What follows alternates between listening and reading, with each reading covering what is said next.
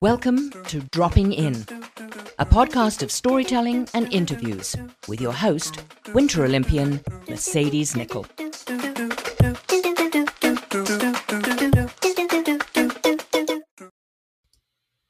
Thank you so much for dropping in today.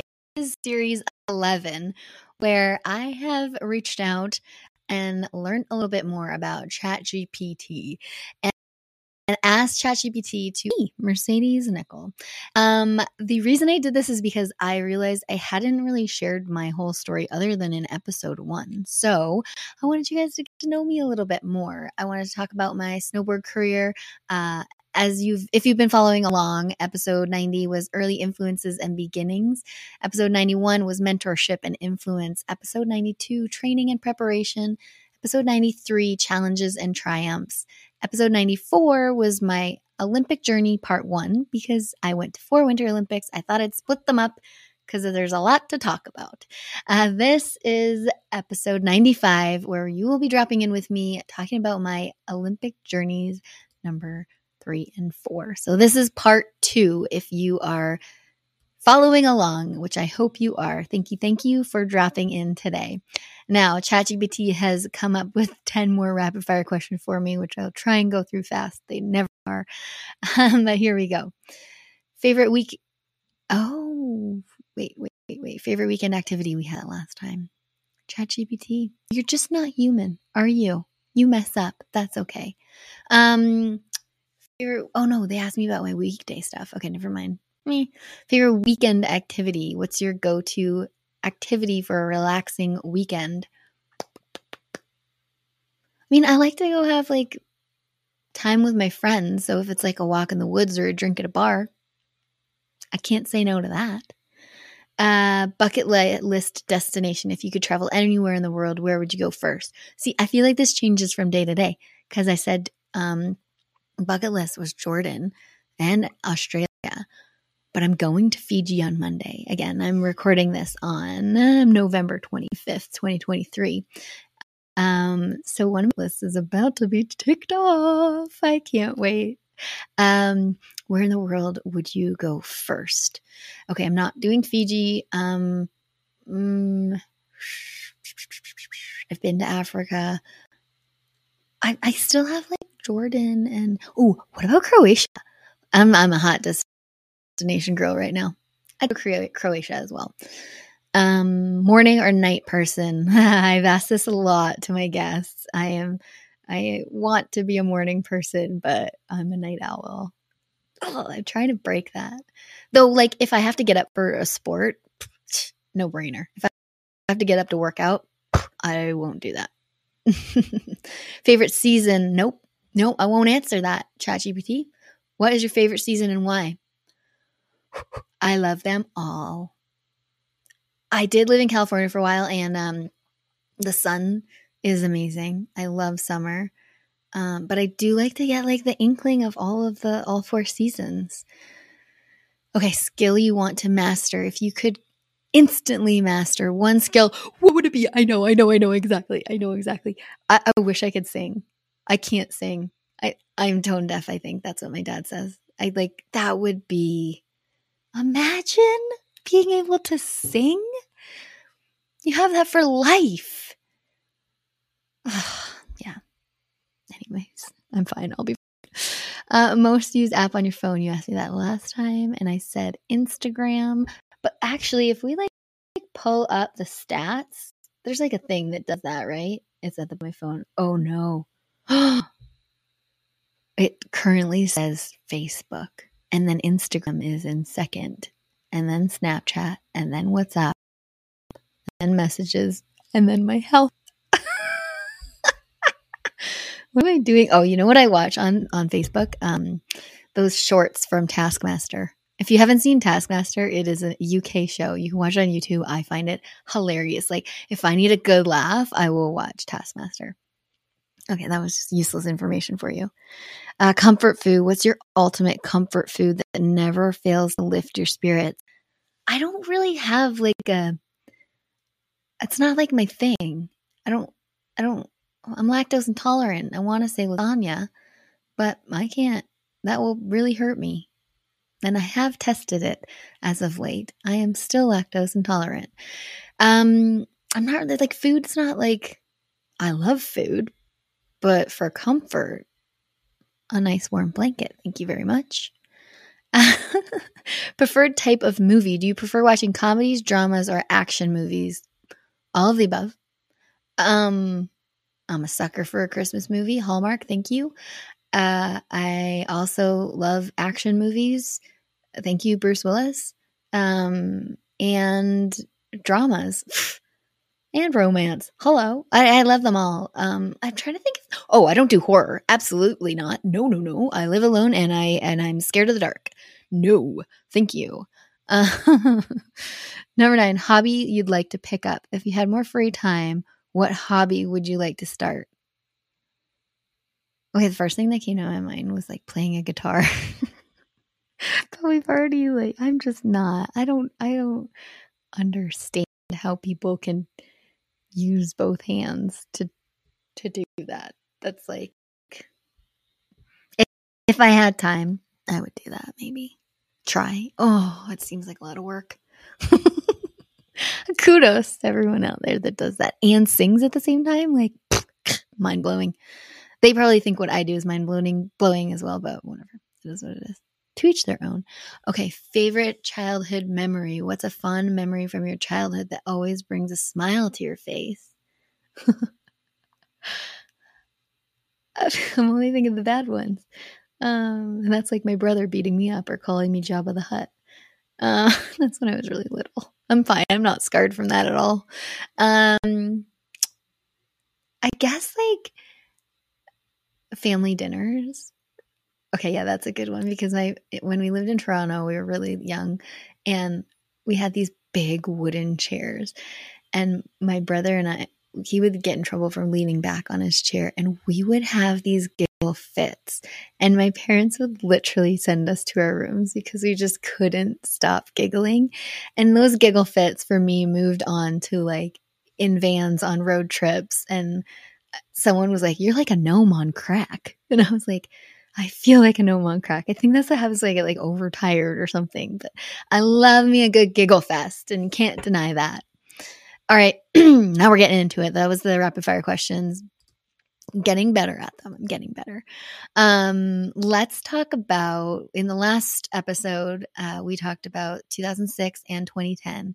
Um, this episode, we're going to talk about Sochi 2014 ouch, and uh, Pyeongchang 2018. So, evolution of experience. Having been to previous Olympics, how did your experience at Sochi 2014 differ from your earlier games? Were there notable changes in your mindset or approach? Oh, that's a deep and inquiring question. Okay, so these games, um, I had taken each contest by contest, deciding whether I still loved it and if I wanted to compete again. And so I had learned a new trick, the backside 900. And at these games, my mental mindset was in qualifiers, I'm doing it all. I'm laying it all out there. I wasn't going to be safe. I wanted to do um, all my hard tricks and try and get through into finals. Now, if we look back at the 2014 Winter Olympics in Sochi, it was not preferable weather there either. So we've had back to back Olympics, which are four years apart 2010, hot weather, 13 degrees, melting half pipe, not great for snow. They made that half pipe amazing, a thing of beauty. It came around and it was so nice. 2014, polar opposite. I mean, the half pipe was disgusting. It was a disaster. People getting hurt left, right, and center. Um, there was so much salty snow, not salty snow, like sugary snow at the bottom. Um, it, you need to go fast in a pipe to perform well. And that half pipe was not it. It was a piece. Um, push on to the men's um, qualifiers, like guys were shooting in and out of the half pipe, left, right, and center. The walls are supposed to be straight all the way down, and they were like a freaking what are those chips? Those are um, Ruffles crinkled chips. That's what it looked like. It was like not preferable for being a snowboarder. It was awful and dangerous.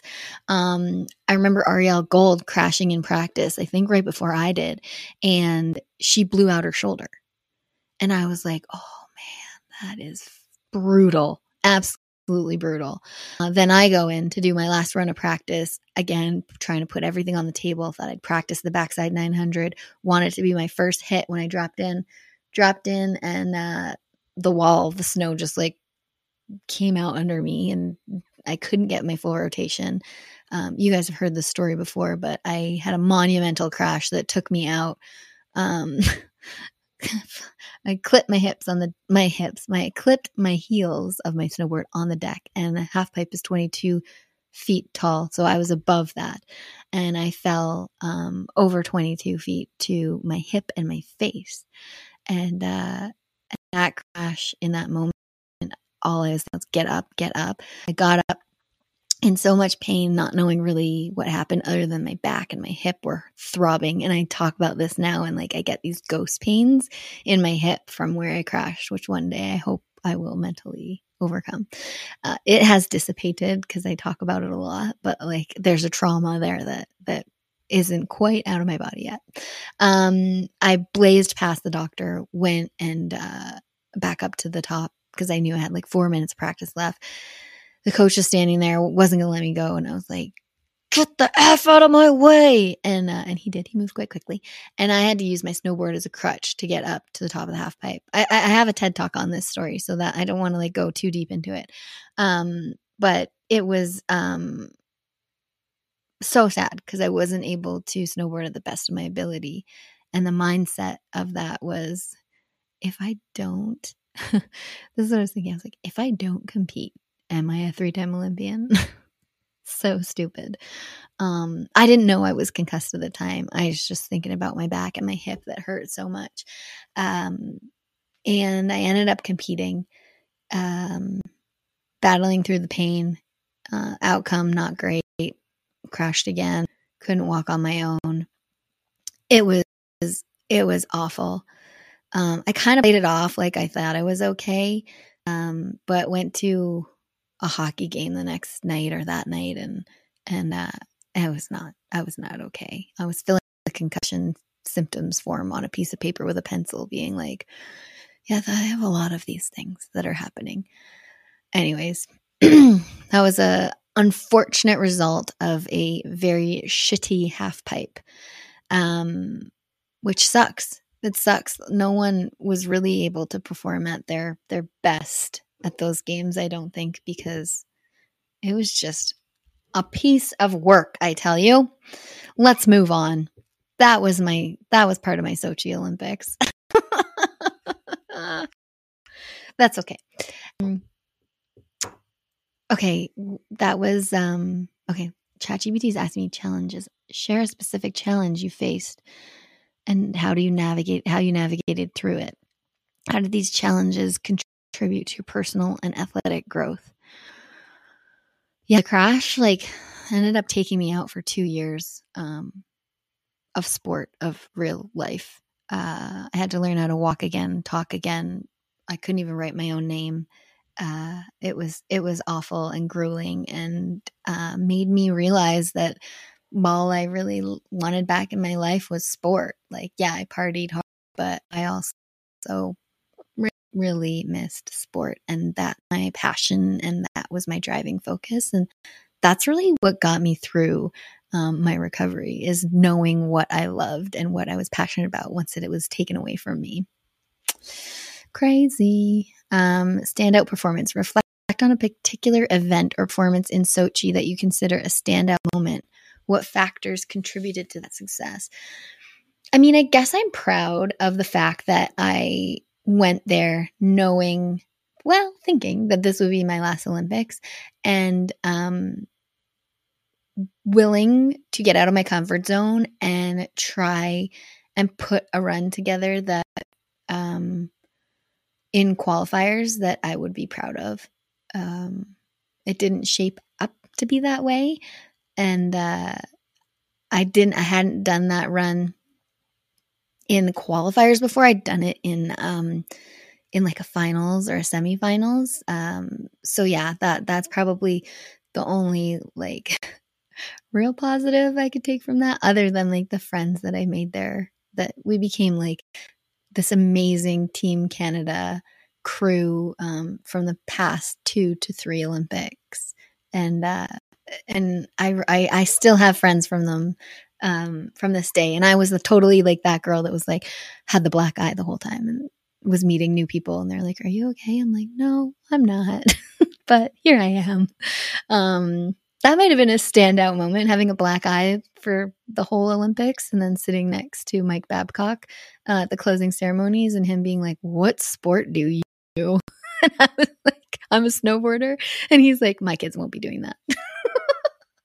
and for those of you that don't know, that's that that was the hockey team coach for Canada. So you do become this amazing um, family at the Olympics. And and I think that's like got my heart through and through. I, I I love all the friends that I made from different sports. It's so cool. Um, Team Canada Unity. Why do I like? I'm not doing this. This is ChatGPT.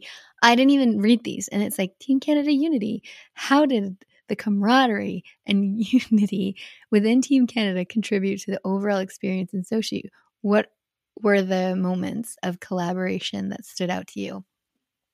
I just touched on it, but I, I do I can expand on it. Um, in Sochi, we had our own cluster, and that was the mountain town. So we were kind of with the bobsledders. Um, I'm trying to think about it. I was super concussed, hard to remember. The freestyle skiers, um, they that was their first year in the half pipe. Um, shout out to Sarah Burke for pushing for the half pipe ski team to be in the Olympics. So yeah, we were with um, the freestyle skiers and um, bobsledders. I think. I mean, I was so concussed. I'm trying to even think what it looked like and what the like lounge looked like. Um, it was funny at those games. We went to a plethora of events, and by that being concussed, I went to three events and at each of them ended up getting on TV. So I think everyone thought it was fine. And I just had this like black eye. Um, but I was not. I went to the hockey game like I talked about and the camera came on us and we were cheering, we were Team Canada. And then I like, oh my gosh, I'd like put my head in between my legs, like, that was a lot of energy. And um, my teammates uh, were so awesome at the games there's like a lot of walking to done and I couldn't walk. I had crutches and they got me on a of all things, a um airport buggy, you know, like that you put your luggage on. That is what I was transported in in Sochi around um the main village down down there. Um we all come together. That's like the best thing about Team Canada is like done competing, you're just there cheering on other athletes and and you're just so patriotic and you are all there for the same reason and you've all worked your butts off and you're ready to like kind of let go and uh, and we do. It's pretty fun. I'll tell you that for free. Okay let's go on to um, pyeongchang Vortex after a gap of four years returning to the winter olympics in pyeongchang must have been significant. How did your perspective and goals evolve during this period that was a long four years of my life. Two years spent recovery, rehabbing, um, going to 14 different doctors to figure out how I could get my personality back, how I could get my energy back, how I could learn to walk again, how I could learn to snowboard again, if I could snowboard again. Uh, such a long journey, a freaking roller coaster of emotions. Uh, people understanding, people not understanding, people saying I was just being a bitch. Um, really, really challenging times. Um, also, quite lonely. Um, kind of trying to hide from my parents and my family that I thought I was better than I was when in reality, looking back, like I was a dodo. Um, I left, I left um, my car in a parking lot, a very small parking lot in Whistler to get physio for my first time back from the Sochi games. And I couldn't remember where I parked my car. I was like, well, we should probably be driving now. You can't remember that. Uh, yeah, a lot of things happened, and uh, I learned a lot. My perspectives and goals just changed completely. I wanted snowboarding back in my life. I had to stay positive. I had to keep working and chipping away at these tiny, small goals to be able to achieve, um, to just get snowboarding and sport back into my life. it was a, a trying time, but also, um, it gave me so many more tools that I use to this day. I, I didn't have patience before. I wasn't a good listener before. Um, and those things I, I, had to become, and I also had to ask for help. Um, something that I really didn't do over the course of my career. And I had to. I was not okay. I had to get to the right doctors to help me get to where I wanted to be. Um, and my goals then, after two years, became let's see if I can do this. Let's go drive ourselves out to Calgary, 14 hour drive, and see if I can snowboard in the half pipe again. And uh, muscle memory is amazing. It, it all came back, and and uh, I ended up, qual- long story short, winning nationals, qualifying um, for my fourth Winter Olympic Games, which was no easy feat. I was like out of the game for two years and competing against 16 year olds chloe kim and and maddie and i was like who are these who even are these kids? You know you go away for two years and a lot changes. Um, but i had in the back of my head that i was going because i didn't want my olympic career to end on the note that it did um, so there was nothing getting in my way i was going to the next olympics my fourth winter olympics i'm very stubborn team um, adapting to new challenges. Um, every Olympic Games presents its unique challenges. What were the distinct challenges you encountered in Pyeongchang? How did you adapt your preparations? Yeah, so we had a new coach, and I needed a little bit more help um, than I was getting. And so I got to the Pyeongchang Olympics and was I I I love the Canadian Olympic Committee. I didn't talk about this in the in the series before, but um, I had struggles with Canada Snowboard and how they were treating their athletes. And in 2006, the Canadian Olympic Committee um, gave we all get phones with SIM cards, and um, the the um, executive director at the time said, "Now you guys get an allotted amount of time, but the staff get all of all of the time on your phone. Like you can, there's no end." And then the COC came in, the Canadian Olympic Committee, for those of you that don't know that acronym. I hate acronyms, but it is what it is. Um, came in and said, and I was like, whoa, they're putting the athletes before the staff and the, the National Sports Organization director. Amazing. I'm, I'm in. I'm totally in. I think maybe that's what kept me going back all these years. They treat the athletes really, really well. It's amazing. They are, they are, are of importance. Um, and so we, uh, we get there and uh, I can't remember what I was going at now. What was the question? Challenges, and you had to adapt with your preparations. What distinct challenges you encountered? So, um, in Pyeongchang, why did I just talk about the phone things? Because I was like the COC is so awesome. Um, but yeah, no, we had a lot of challenges there, and um, in Pyeongchang, the weather, but also um, just having not enough guidance um, sometimes and from our staff and knowing when what we were doing. So in Pyeongchang, um, I the Canadian Olympic Committee reached out to um, therapist um, Karen McNeil, and Karen um, was at Pyeongchang, and I saw her in the village at, at the Canada House, and I was like, I need you. Now, if we go back to the last series episode, I talk about my first Olympics being like, I'm not ready, I'm not ready. Uh, I don't have the tricks. Like I, I shouldn't be going. Um, these Olympics, I wanted to go. I knew I wanted to go, but again, I didn't have a run put together. Um, and I had a, a challenge working with the coach, and um, that kind of just happens sometimes. So I had no one to turn to, and I turned to her, and we. She's like, "Yeah, uh, we'll take a walk with you, and we'll go to the dining hall." I mean, I don't know why big events happen to me in the dining hall, but they do.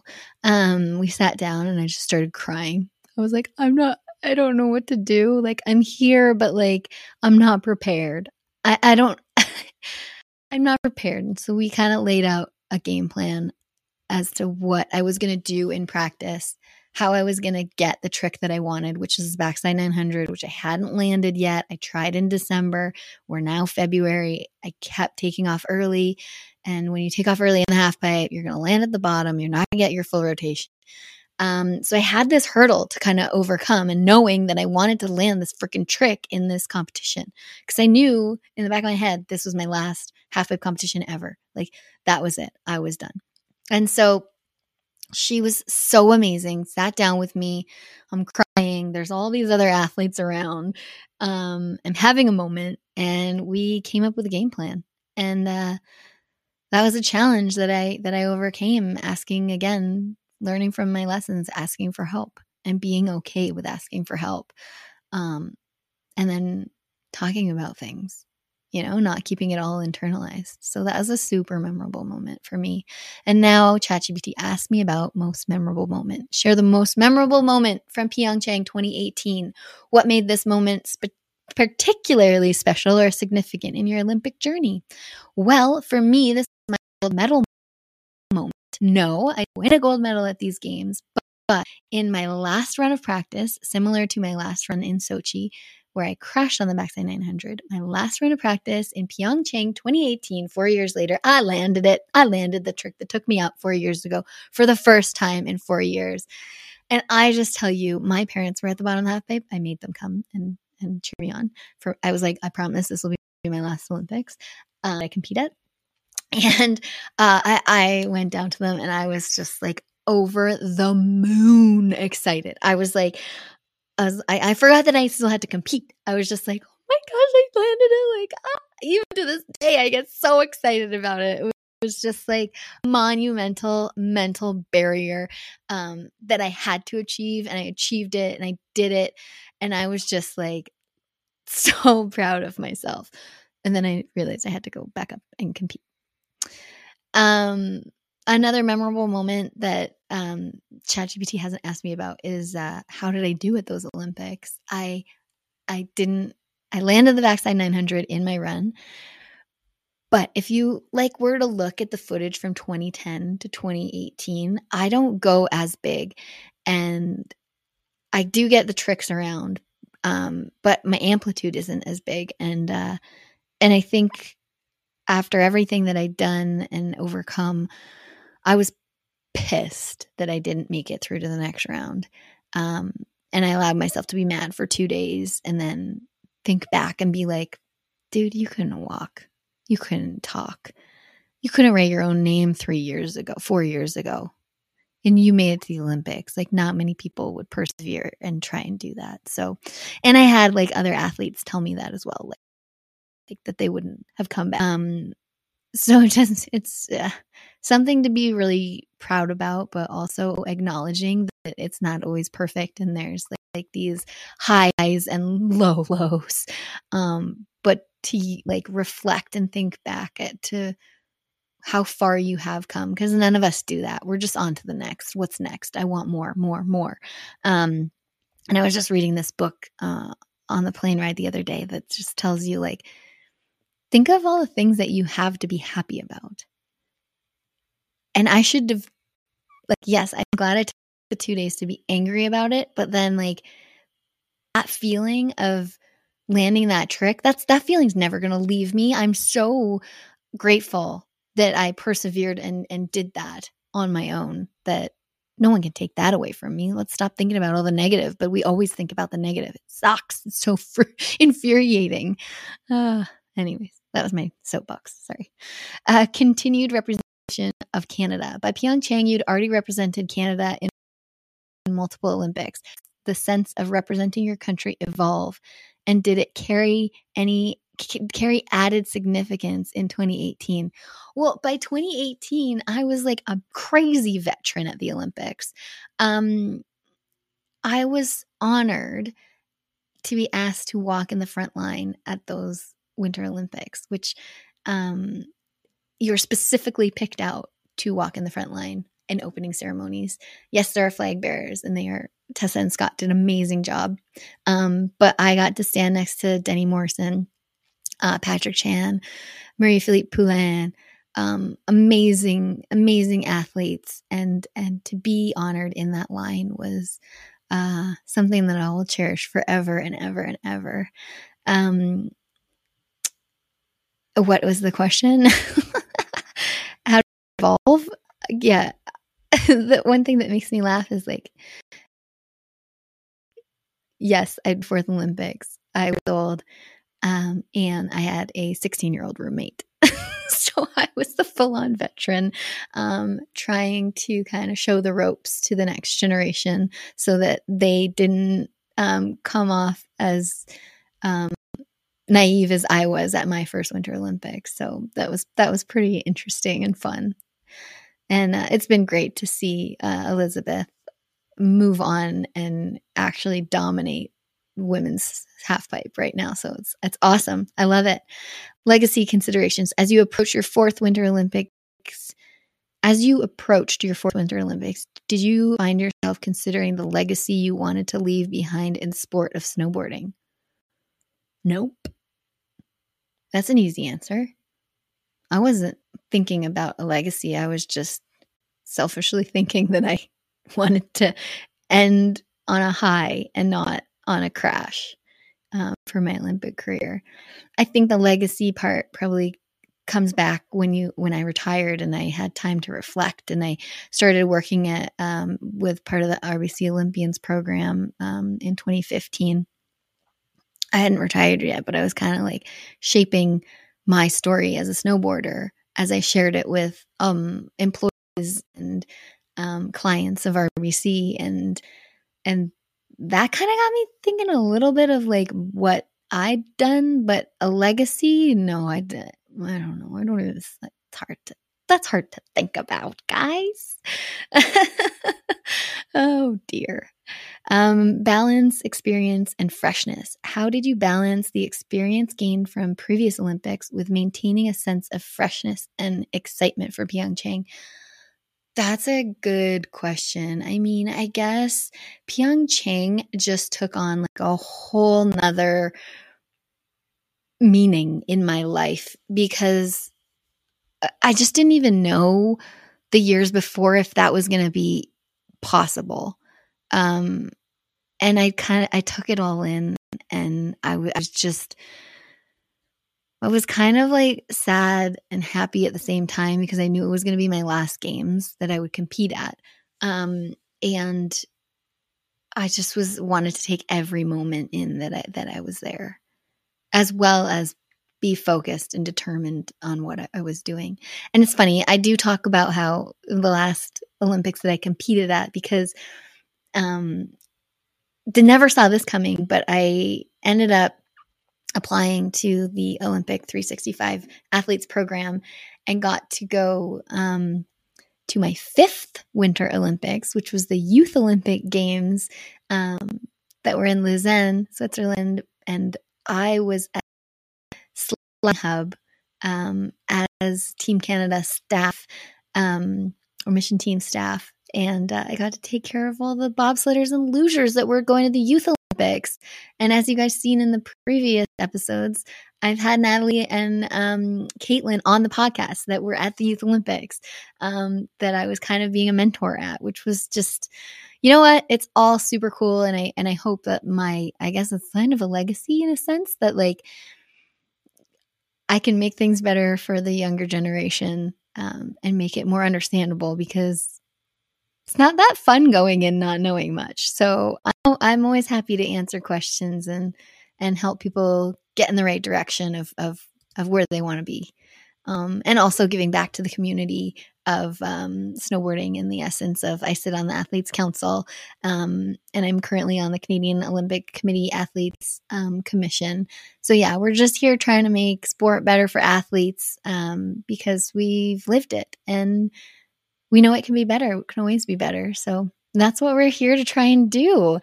Uh, I hope you've enjoyed this. I mean, I feel like I learned a lot about reminiscing of, of everything that I've done in my Olympics. And I'm so grateful to everyone that supported me along the way. It was uh, a wild ride of four Winter Olympic Games. Not many can say it.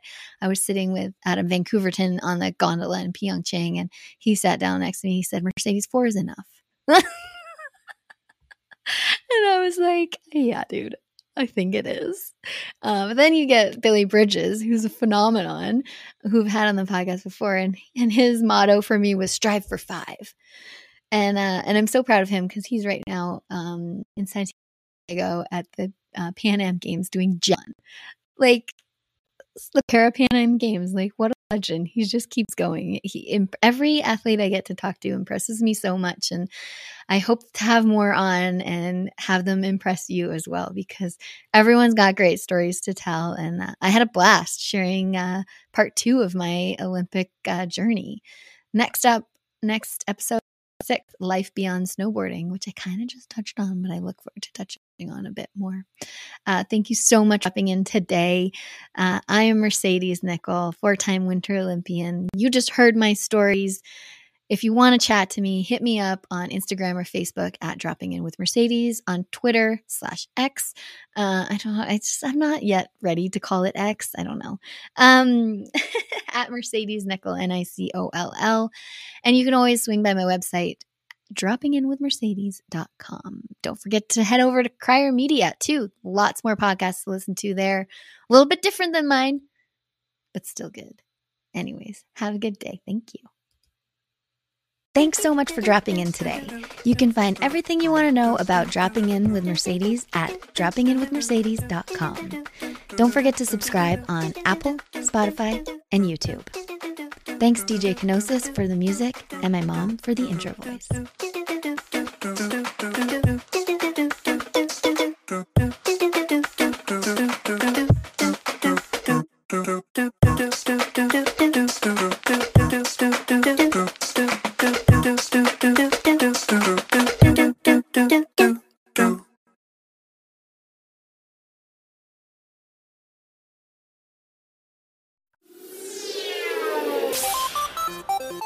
Hi, I'm Steve Yerko. And I'm Tara Sands. Now available from Maji Media is our new podcast, 4Kids Flashback.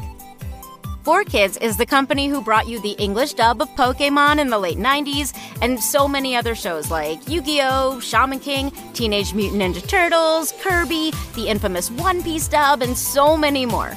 We'll be talking to the people who worked at 4Kids actors, directors, writers, editors, producers, engineers. You get the point. And hopefully get the answers to questions both you and I have about the company. I actually worked there as a voice actor on some of the shows. And I was a kid watching the shows and remember way more than Tara does. And thank God for that. Steve is actually a professional storyboard artist, which gives some really unique insights into anime and animation. Subscribe today wherever you get your podcasts. That's the number four Kids Flashback. I'm Matt Cundill, host of the Sound Off Podcast, the show about podcast and broadcast. Since 2016, we've been speaking with amazing people who have populated your ears for decades. Legendary broadcasters, research wizards, talent experts, podcasters, voice talent. Almost 400 stories, all for free. Subscribe or follow the Sound Off Podcast on Apple Podcasts, Spotify, Amazon Music, or at soundoffpodcast.com.